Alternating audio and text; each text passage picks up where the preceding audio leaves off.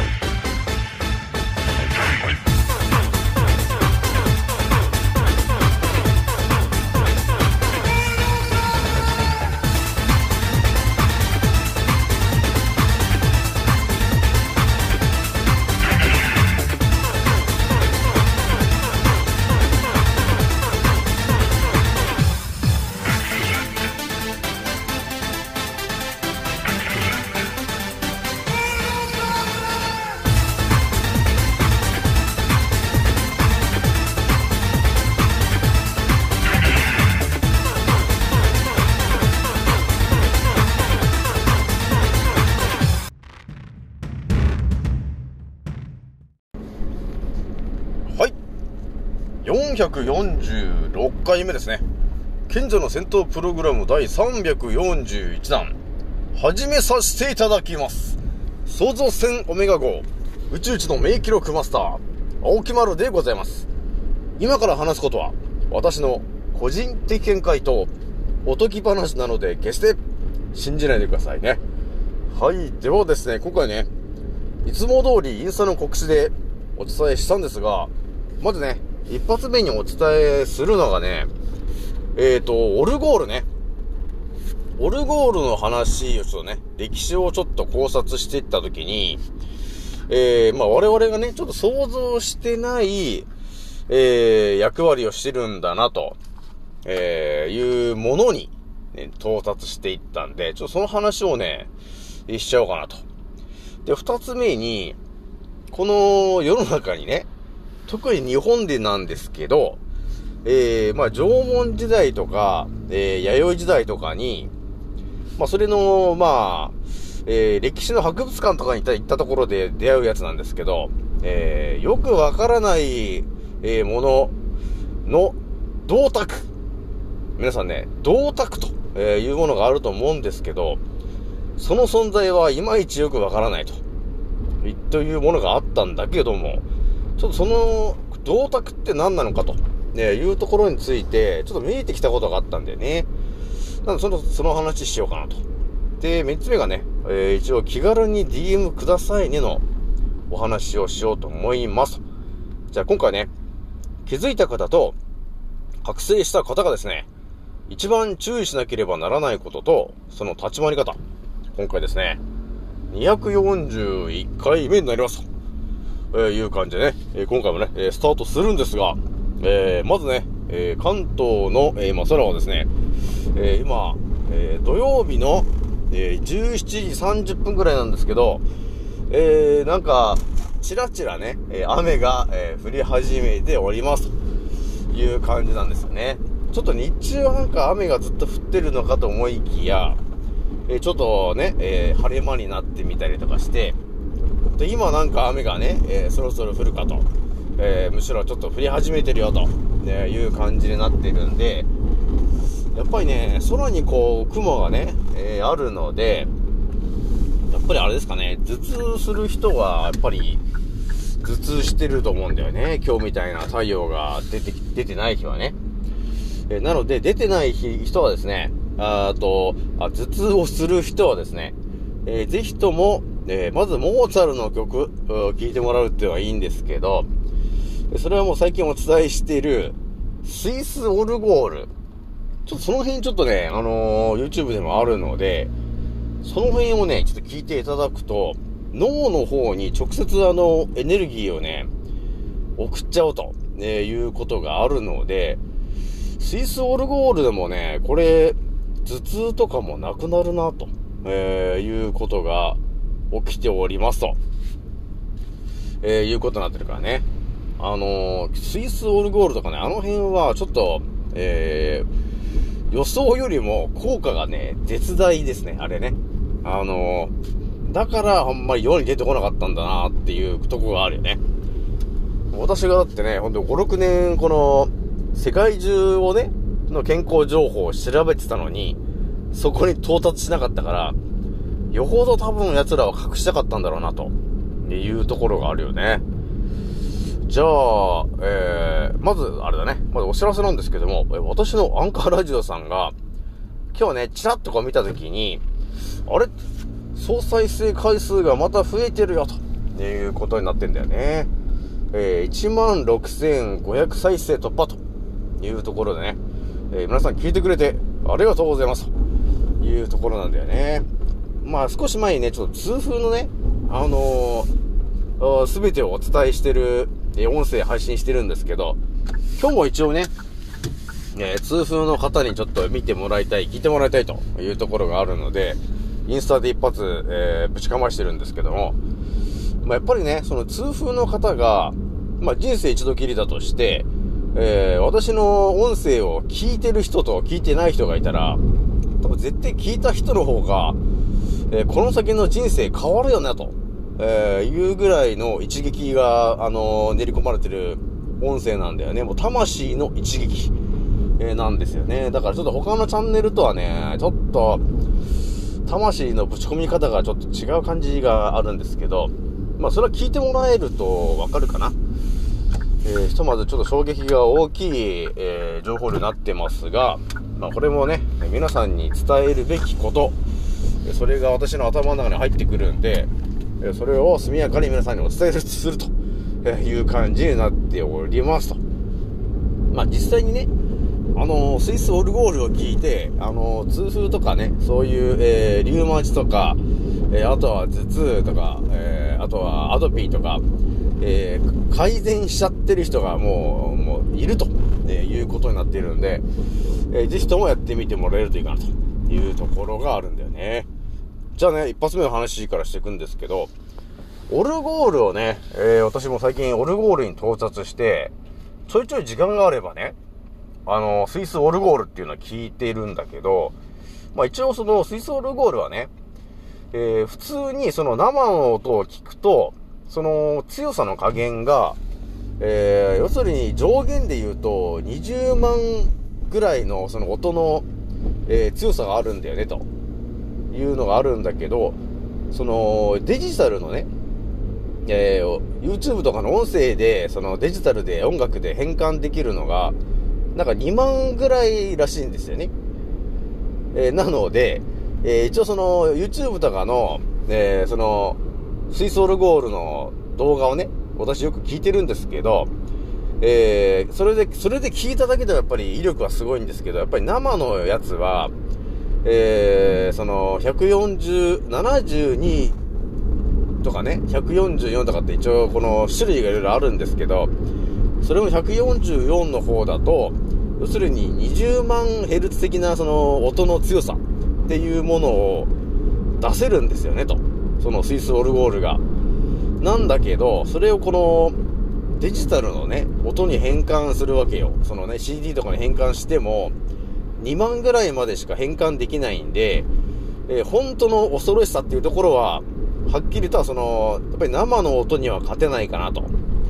いうところがね、あるんですよね。えーなので、もっと聞きたいなと、ね、いう人がいたら、ちょっと近くのね、そのオルゴール堂的なところがあれば、ちょっとそこ行ってもらって、あの、スイスオルゴールの音をちょっと聞いてもらえるといいかなというところがあるんだよね。でスイスオルゴールがね、その、どんぐらいなんかなと、値段がね、で、昨日お伝えしてるけど、なんか値段、桁が1個おかしいんだよなとね、いう感じだったんですよね。いや、なんかあれ ?1000 円かなと思いきや、いや、あれ10万、いや、あれ ?100 万だこれみたいな。全然その、思ってるよりも値段が高いっていうことあるからね。やっぱりそれはそれでやっぱり価値が高いんだよね。で、価値が高いってことは、要するには、えー貴族の皆さんが、えー取り合いになるぐらいの、えー健康に直結するものなんだよね、ということになるんですよね。というわけで、そのオルゴールをね、の歴史を特に詳しくね、考察してなかったんで、ちょっとね、考察してみたんだよね。そしたら見えてくるのが、そもそもオルゴールっていうもののあの形の前が何だったのかなと、えーいうところを調べると、えー一つのキーワードが出てきたんだよねと。で、そのキーワードは何ですかと、えー言うとですね、カリオンと、えーいうものなんだよね、と。これもね、なんだと、青木間さん、カリオンって、一体何なんですかと。カリウドですかと。ね、いう感じありますけど、でもカリウドもあまり私は詳しくはないですけど、じゃそんな感じで、カリオンって何ですかという話になるんですよ。じゃあ、私はもうカリオンをまず調べたわけ。調べたら、結構ね、身近にイカリオンはいろんなところにあったんですよね。それいろんな公園とかにもいろいろあるんだけども、要するに何なのかというと、えー、あの、小学校とかね、中学校とかあの辺ちょっと思い浮かべてもらえると、あのキンコン、カンコンみたいな感じでビル、あの、ベル的なやつが鳴ってたでしょと。あの、学校で。で、あれとほぼ同じような役割なんだけどもと。それが、あのー楽器っぽくなってるのがあるよね。この日本を見てもあるよねと。うん、そうだね。あの、ヨーロッパで言うと、あのーえー、ハイジとか、えーあの、ハイジとか、ああいうヨーロッパ風の、そのアニメとか見たときに、その時計台のところで、あの、でっかい鐘がね、えーゴーン、ゴーンみたいになってたでしょうと、えーいうことあったと思うんですけど、まあ、あれに近いもんなんだよねと。要するに、その、時計の、今何時ですよと、えいうのを広範囲の街にいる人たちに伝えるのに、その時が来た時に、えーゴーン、ゴーンだったのか、その音をね、えー広めると、えーいう役割をしていたのがカリオンってやつだったんだよね、ということになってたんですよね。だから、えー大昔の人は、要するに音音というか、むしろ時計か。時間がよく分かってなかったんだよね、ということがね、まずあったわけよ。なので、時間を知らせないといけないんだよね、と。その街にいる人にね。えーなので、そのカリオンっていうのを置いてと。その、1時なら1時にキンコンカンコン鳴らせるよと。そういう風にして、音を伝えてたんだよね、と。いうことがあったわけなんですよね。えー、で、だからそのオルゴールがそもそも、あの、発明されてるのがいつかって言ったら、1800、1700年、1750年とか、なんかそんぐらいなんですよね。だからそんぐらいなんで、だからそのカリオンっていうのがどれぐらいの時代をなってた、動いてたものかっていうと、だいたい1500年近辺のもの、え、なんだよね、と、ね、いうところが、まあ見えてくるわけなんですけど、まあそういう形でやっぱ見ていくと、えー、その、時間が来た時にね、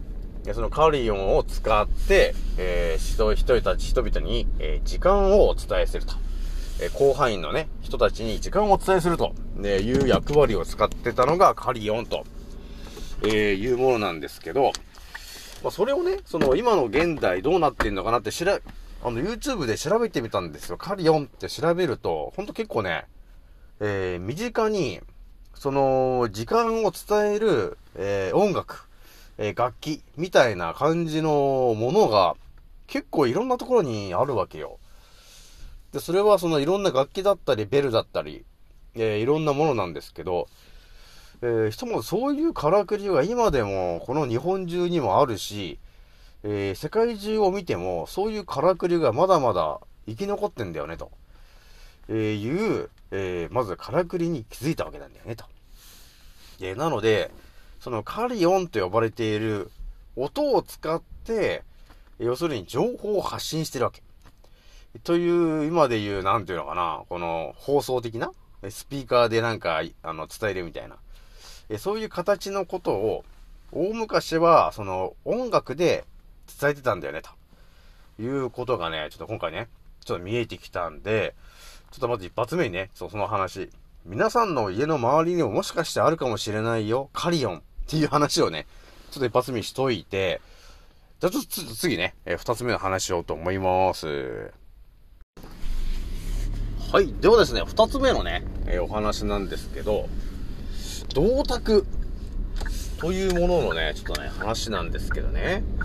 私もね、過去ね、銅鐸の話は、えー、銅、銅、うん、銅鐸うん、銅鐸の話をね、過去ね、私もね、考察したんだけど、やっぱりね、なんかね、はっきりとね、わかんなかったんだよね、その時はね。まだその時はね、まだね、賢者思考しか目覚めてなかったんで、表と裏の情報だけでは、その銅鐸が一体何なのかと。ただ音が鳴るもんなんだなと。なんかの儀式で使ってたのかと。で、いうぐらいしか、えー、わかんなかったんですよね。これがね、あの、結局、レオナルド・ダ・ヴィンチの思考に目覚めて、えー地球は生きてるよと、えーいう考察をかけられるようになり、えーそして最近ね、えアスクレピオスの、え思考まで入ってきて、え人間は7つの、えチャクラのエネルギーで生きてるよと。で、それを、えーアスクレピオスの杖のように使いこなすことによって、健康を維持で維持できるんだよね、と、えーいう圧倒的な情報が頭に入ってきた、この私があえて、この、銅鐸は一体何だったのというところに、またスポットを当てると、やっぱ違う考察見えてくるなというところがね、あったんだよね。じゃあ改めて銅鐸についてこう、あの、語っていくんですけども、今のね、時点で当たり前と常識の人が、その銅鐸ってなんだって調べてもね、ひとまずなんか、えー、地中に埋まってましたみたいなね、話と、あとはこの、縄文時代とか、えー、弥生時代があるんだけど、それもはっきりとこう、いつ作られたのかもよくわからないと。ただなんかこう、儀式的なところで、えー、それを銅鐸を使って何かしらやってたのかと。えー、いう、なんだ、そんぐらいの情報しかないんだよね、と。えー、いうものなんですよね。銅鐸が。で、とりあえず、あのー鳴らすと、こう、ゴンゴンゴンゴンっていうね、音が鳴るやつなんですよね、と。銅鐸はね。だからそれが一体何なんですかねみたいな話で、えー、この、歴史がストップしちゃってるんですよね。ある意味、えー、その銅鐸というものが何だったのかとえーいうところについて、えーそれ以上、えー調べるなよという感じあるよね。で、こういう、えー、銅鐸みたいによくわからないっていうものがやっぱ世の中にはね、いっぱいあるじゃない。でそれを大体紐解いちゃってるのがこの私なんだよね。だからいい例があれでしょストラディバリウスのバイオリンがなぜ18億もするんですかの、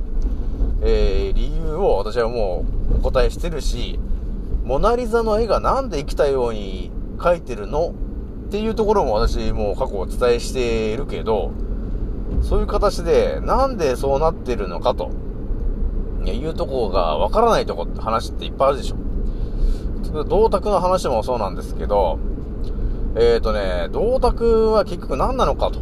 いうところを私が考察したときに、あの、一番目の話だったと思うんですけど、カリオン？っていう話したでしょ、一発目にね。でね、どうもその、銅鐸と引っかかったんだよね。そのカリオンが。で、その、銅鐸が発見される場所っていうのが、案外その、山奥の、あの、ところから、ポツッとこう、掘り出されたりね。あとはどっかの、え儀式をやっていた的なところからごっそり出てきたりするんですけど、結局その銅鐸の役割って何だったのかなと、えーいう風に考えていくじゃない。えーそして、まあ当たり前と常識な思考で考えていったときに、えー見えてくるのは、えー要するに、カリオンだよなと、えーいうところに到達したんだよね。えー多分その当時、もちろん、ね、もちろん、その、時計みたいなものもないでしょうから、ね、時間をお知らせするのに、カリオン的なね、その、音をコンコンコンコンって鳴らすものが必要だったと思うんですよ。だからその、勝ちだーって言った時に、こう、カンカンカンカンカンカンってこう鳴らすのがあるじゃない？だから、ああいうイメージですね。で、その当時いた人たちが、えー、時間とか、えーそういう何かしらの情報を得るために、その銅鐸というものを使って、えー、音をね、出して、えー伝えてたんだよね、と。えーあとは時間を調べ、あの、伝えるのに、その銅鐸を鳴らして、えー使ってたんだよね、と。えー要するに、カリオンのもっと古いバージョンのやつだよね、と。銅鐸っていうのはね。ということに、あのなったんだよね。えだから、銅鐸っていうのは、要するにカリオンなんだよな、っていう風になったわけなんですよね。で、ここで、え、私がもうちょっと見えてきてるのが、いや、待てよと。ね。当たり前と常識の人はね、この話で終わるわけですよね。ああ、そうかと。カリオンだったかもしんねえなって終わるんですけど、これがですね、当たり前と常識のね、思考だとそれで終わっちゃうんですけど、私みたいに、えー、レオナルド・ダ・ヴィンチとね、えー、アスクレピオスまで見えてきてると、どうなるかと。ね。そして、タルタリア帝国の話まで見えてる私が、えその、ね、銅鐸の話でちゃんちゃんって終わるわけはないな、と。いうところがあって、だから、一度ね、その、1816年に、ね、この地球と呼ばれてる範囲が一度リセットされてんだよなって考えるじゃん。えそう考えたときに、その銅鐸っていうのが、まあそもそもねと、あのー縄文時代、弥生時代も、えーあったことにしてるだけなんで、えー本当は多分なかったんだろうなと。ね、えーいうことになるでしょ？だから1816年で、一回その地球がリセットされて、そっから再スタートしてるから、えーそう考えたときに、えー縄文時代と弥生時代っていうのはそもそもイギリスの皆さんが、えー歴史が、えーあたかも続いてるかのように、えーただ作り込んでる作り話なんですよね、と。そういうふうに考えていったときに、そのね、縄文時代とか弥生時代の時に、えそういう銅鐸的なやつが見つか、あったんだよと。えーそういうものを使ってたんだよっていうことがあったんですけど、いや、違うよなと。ね。一回リセットされてるんだから、えー多分、1816年にはもうタルトリア帝国が相当活躍してるので、えー1816年ぐらいにはもう、日本中も、えーそのタルトリア帝国が管轄してる、要するにその世界なわけよ。だから、高テクノロジーな時代だった、だったと思うんですよね。えだからもちろん、えそのカリオンというものをね、えバンバン使ってた中の一つが、多分その銅鐸なんだよね、ということになってると思うんですよね。えだからいかにもそういうものがあったっていう感じにしてるけど、いやいや、一回リセットされてるよね、と、地球はね、と、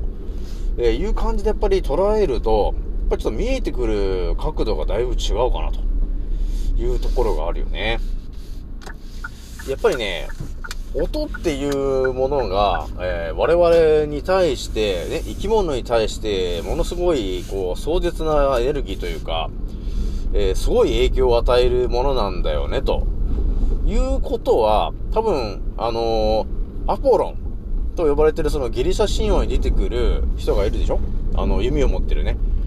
えー、アポロン、あ、弓じゃない、ハープね。ハープを持ってるあの人が、その人が実践してたと思うんですよね。で人間が病気になったら、えー音を使ってその病気を治してたと、えーいうことをやっていたと思うんで、常に多分ね、音楽と病気っていうのはとても大事なその関係性にあったと思うんだよね。だから、いつの時代も必ず何かしら音が出るものが関わってたと思うんですよ。だからそのね、えー縄文時代だったり、いろんな時代があると思うんですが、基本その中で、えー病気と、その、それを治すための音楽っていうものは絶対になくならない関係なんだよなって、えーいうのを考えてるわけなんだよね。だから、銅鐸と、えーいうものが眠ってたんだよねってあったと思うんですけど、もしかするとまた別の角度で考えていったときに、まあ、一方ではカリオンっていうことがあったかもしれないんですけど、もう一方では、えーまあ、ところアポロン的な考えでいくと、えー本当にその、人々を集めて、えーその人たちを治療するために、えーいろんな音を鳴らして、えー治療してたっていう音楽療法。それをやってた痕跡の、えーものが、もしかすると、えー銅鐸と呼ばれてるものの可能性もあるよねと。それはもうオルゴールよりももっと前。だからそれがカリオンって呼ばれてるよりももっと前の時代のものなんだよねと。えー、という可能性もあるなと、えーいうことがあったんだよね。だから音楽と健康、あとは音楽と病気、その辺はだいぶリンクする話だよね、ということになるんで、まあ、あれかな。えー、そう考えると、あれなんだよね。西洋医学っていうものの存在が本当にいらなくなってしまうんですよね。まあいろんなね、投げ方、蹴方いろいろあるんですけど、とりあえずなんか我々がね、えー、事故ったりなんだかした時は、ひとまずなんか縫ったりなんだりをしないといけないので、外科はやっぱりいないといけないということはあるかもしれないんですけど、内科とかそういう、えー、内側の病気っていうものには、えー、基本的には、オルゴールとかね、えー、モーツァルトとか、そういう音楽、え、むしろ音だけでいけちゃうんじゃないかなと、えいうところがあるんだよね。やっぱりね、それはほぼ真実の情報になってしまうから、今までずっと我々が到達しないでいたんですけど、まあ、残念ながらね、えー、私がね、到達しちゃったんだね、これがね、音楽にね。到達しちゃうとね、えー、またその先行っちゃうかもしれないですけどね。ひとまずね、えー、毎日、えー、スイスオルゴールを聴いている青木丸でございます。ということになってますと。まあ、一応我が家にもね、あの、一応猫ちゃんがいて、あのまあ、聞かしてるんですけど、非常にね、不思議な顔すんだね。何何？みたいなね、顔するんですけど、まあ、ずーっと聞かしてるとね、あの寝るんだね。やっぱり心地いいんだろうね。えー、なので、あの、まあ、インスタとか見てた時に、なんかその、保護、猫をね、保護してる人とかがいて、あの、もう猫ちゃんがね、すごいもう病、あの、病気でと、もうすごい弱ってるんですよっていう人がいたんで、あの、スイスオルゴールちょっと聞いてもらうと、だいぶ、あの、回復するよって、えー、いう話をしたり、あとは、あの、そうだね。あの、細胞をね、活性化させるのに、赤い色のバスタオルとかタオルを、その猫ちゃんがいつもね、寝てるところに敷いてくださいと。敷いてもらえるって、そこに寝てるだけで、その猫ちゃんたちが勝手にね、赤の色で細胞が活性化して、えー、元気になっていくよと。っていう話をちょっとしたりしてるんだけど、まあその話をどう受け取れるかなっていうところはあるんですけどね。まあ、今回はね、一応あの宇宙一の免疫力マスターとかとりあえず言わずにちょっと言ってみたんですけど、えー、ね、そういう形でやっぱりいろいろね、あのー、ちょっとしたこう、インスタでこう、なんか見た時に、やっぱその人に私が伝えるべきか、伝えないべきか。でも自分だったらそういう情報をもらった方がいいよなって思ったらすぐにお伝えするし、まあそういう感じで今やってるんですけど、まあやっぱりもう直感ですよね。もうこればっかりはね。私もいろんなそのスイスオールゴールとかの情報まで頭に入ってきたときに、えー、私が過去やっぱりいろんな人にいろんなこと言ってきてるから、で、その中で、あれなんだよね、あの、アメブロとかも今、今ほぼあんまやってないですけど、過去やってて、で、その時にこの、あの、ALS とかって、あの、筋肉が、あの、弱っていっちゃう病気があってね、えー、そこでその、美容師やってたその、シュウさんって人が、えー、いきなりなっちゃって、って、いうね、アメブロで、私が相当、えー、いろいろと、えー、アドバイスというか、こうやってみましょう、ああやってみましょうっていうのでね、あの、毎回お伝えしてるんだけど、そこにまた、お邪魔して、またスイスオルゴールっていうのをちょっと聞いてほしいと。え、そしたらそのね、え、脳が活性化して、え、絶対いい方向に行くからっていうね、えー、本当は余計な一言ね。余計なことなんだよ。あの、本当に。その人にとってそのいいか悪いか分かんない分かんないけどただ自分が多分伝えたいって思って本能で伝えてるだけだけど、まあ、その人がどう捉えるか次第なんですけどやっぱり言わないか言うか言わないかで言ったら絶対伝えた方がいいかなというところがあるんだよねぱそれぐらいそのスイスオルゴールの情報は本当究極だったねいや本当にあの細胞が活性化して良くなっちゃうからねえー、というわけなんでじゃあ今回ね、これぐらいにしとこうかな。じゃあ次の音声で、またお会いしましょう。またねーもうそろ大空の彼方曇り空がはけてく時計は午後5時回ってるそれでも遅くはないんだ目を閉じて考えるふりはもうやめにして誓ったんだ今の俺ならばきっとどこまでも行ける。Yeah どこまでも今俺は旅の途中。この広い未来で俺は何か見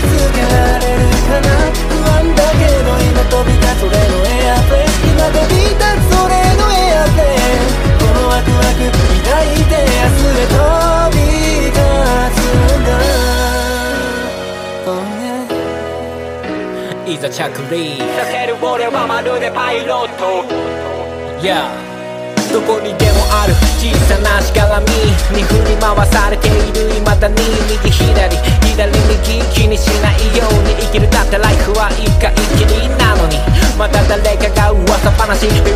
真とんなくだらない時間